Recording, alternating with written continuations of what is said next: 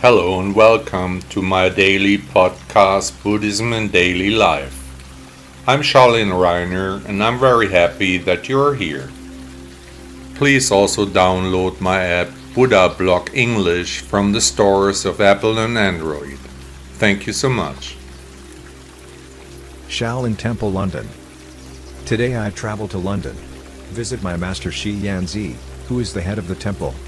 For a long time I have not seen him, traveling was very difficult for a long time, now it is easier again.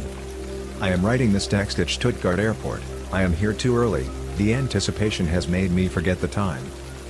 The Shaolin Temple in London has been a permanent institution in the metropolis for almost 30 years, is located not far from the metro station Tufnell Park. Again I undertake a journey that builds on my actions of almost 40 years ago. If I had not traveled to the Shaolin Temple China at that time, but like normal people on vacation, then I would most likely not fly to London now.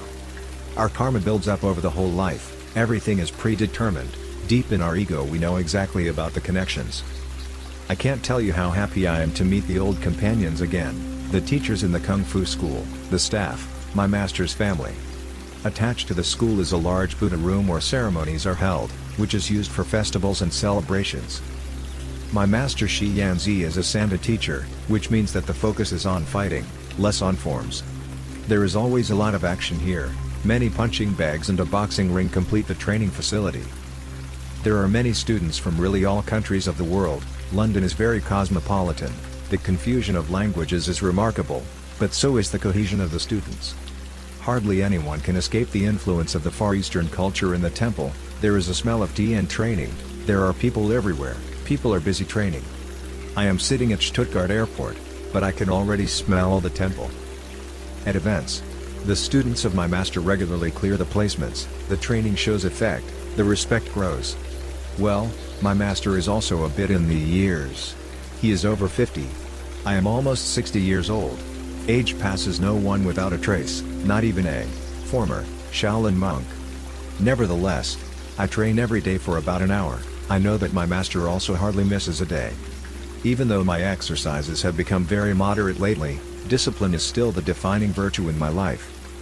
I am very much looking forward to embrace my friends later, the journey almost 40 years ago has effects until today. The way is and remains the goal. Now it's sporting time. He who remains faithful to the holy trail will reach the other shore. Buddha, honorary name of Siddhartha Gautama. 560 to 480 before the year zero. Did you enjoy the podcast? Thank you for listening to Buddha Blog.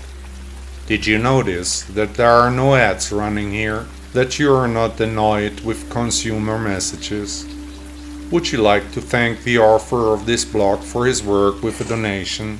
Support me, contribute to the extensive costs of this publication. Your support can help to continue the important work we are doing for Buddhism. Please also download my app Buddha Blog English from the Apple and Android stores. 1000 thanks.